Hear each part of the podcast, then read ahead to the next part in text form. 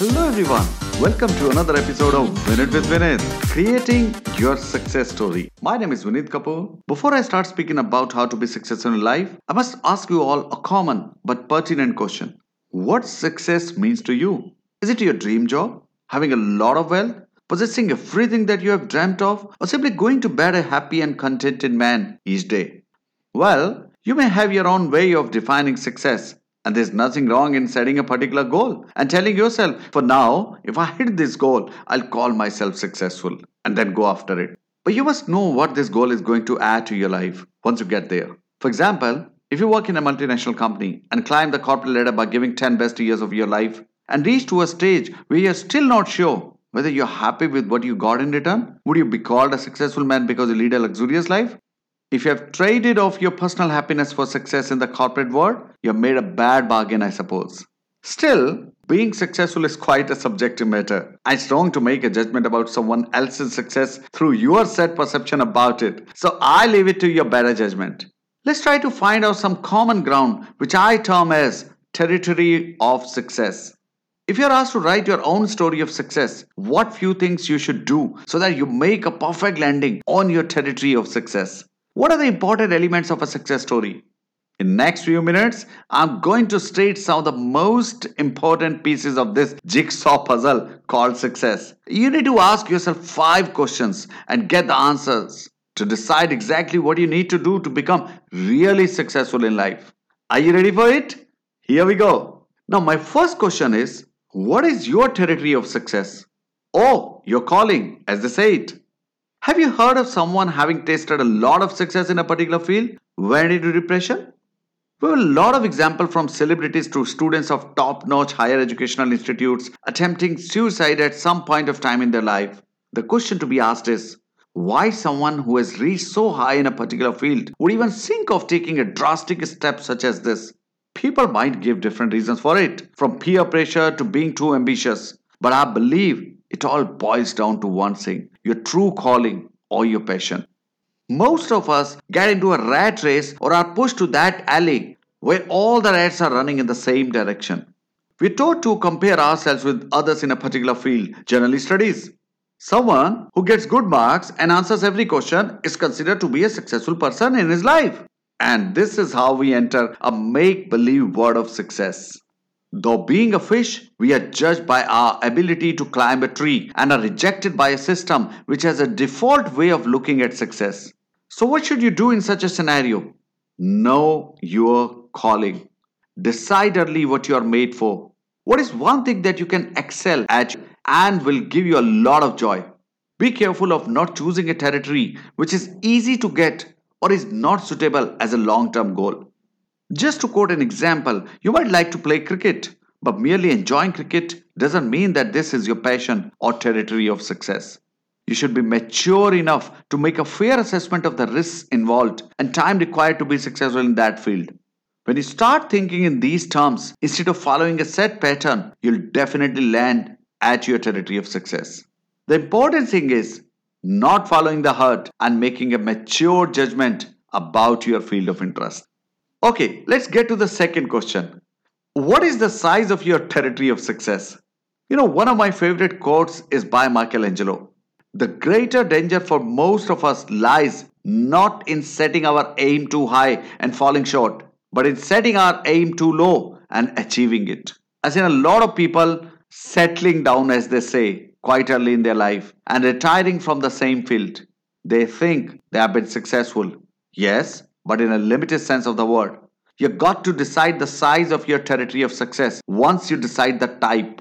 It's like you have decided about buying a plot of land in a particular area of your choice, but what size of the piece of land you intend to buy also matters. Decide now whether you want to enter the big league or want to end up among also rents. Decide if you are contented with being an average or want to be the leader in your field. And once you have decided to buy a big plot of land, we come to the next point which is what price are you ready to pay? That's my third question. Do you know why people choose easy targets? Simple, because they are easy. Most of the people try to find the easy way out of everything, but there are certain things in life which are achieved through rigor and hard work. Remember, there is no royal road to success, and success comes at a price If you want to be successful, you have to leave everything that average people do and meet every challenge as a battle to be won to be the leader.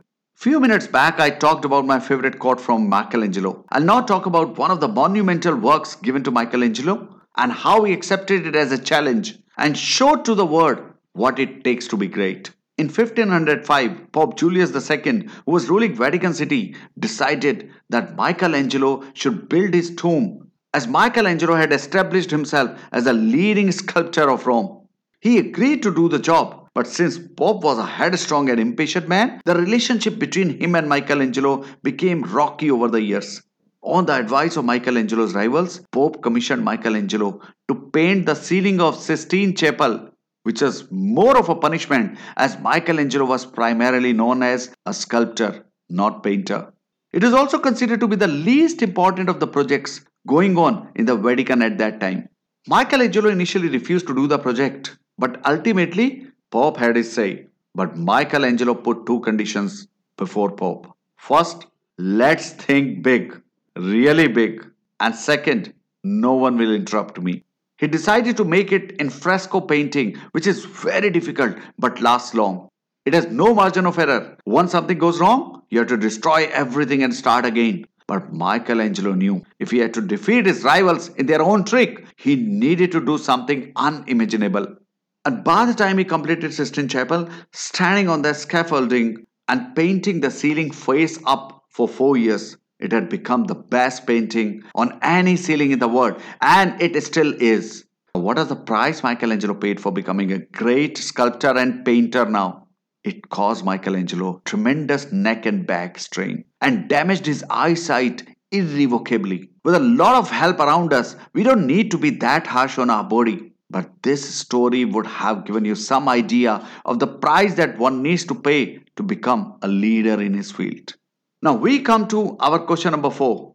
Do you have a plan to become successful? If not, it's only a wishful thinking. You will never reach there. When you're thinking of creating a success story, millions of others like you are doing the same. And the funny thing is that you are not competing with them. You're competing with someone who has his blueprint ready. And if you're only thinking of becoming successful without planning and without writing every detail of what you plan, you're not even in the race. What is achieved without planning is all by chance, and long term success doesn't come by chance. Have a concrete plan of the success building you're going to build write how it would look like, what it would require to be grand and long lasting. Remember the second point make it big, as Michelangelo did with his work. He converted his punishment into a monumental success. But to achieve that goal, he drew the plan for months and executed the same in next 4 years. And the last question you need to ask yourself is do you have it in you? To be successful in any endeavor, you require three things desire, action, and determination. I'll speak about only the first one today through a story. A young man asked Socrates the secret to success. Socrates told the young man to meet him near the river the next morning. When they met the next day, Socrates asked the young man to walk with him towards the river. When the water got up to their neck, Socrates took the young man by surprise and dug him into the water. The boy struggled to get out, but Socrates was strong and kept him there until the boy started turning blue. Socrates pulled his head out of the water, and the first thing the young man did was to gasp and take a deep breath of air. Socrates asked, What did you want the most when you were there? The boy replied, Air. Socrates said, That is the secret to success. When you want success as badly as you wanted the air, you will get it. There is no other secret. And this is my advice to all of you. If you don't have a burning desire, burn your desire. I hope by now you have got your answers. Now go and create your own success story. With this, we end our show. But before you leave, do me a small favor by sharing this episode with your friends. Follow me on Spotify and turn the notification on so that you are notified every time an episode is released. Rate this podcast on Apple Podcasts and write a review there. Let's win it with Vinith.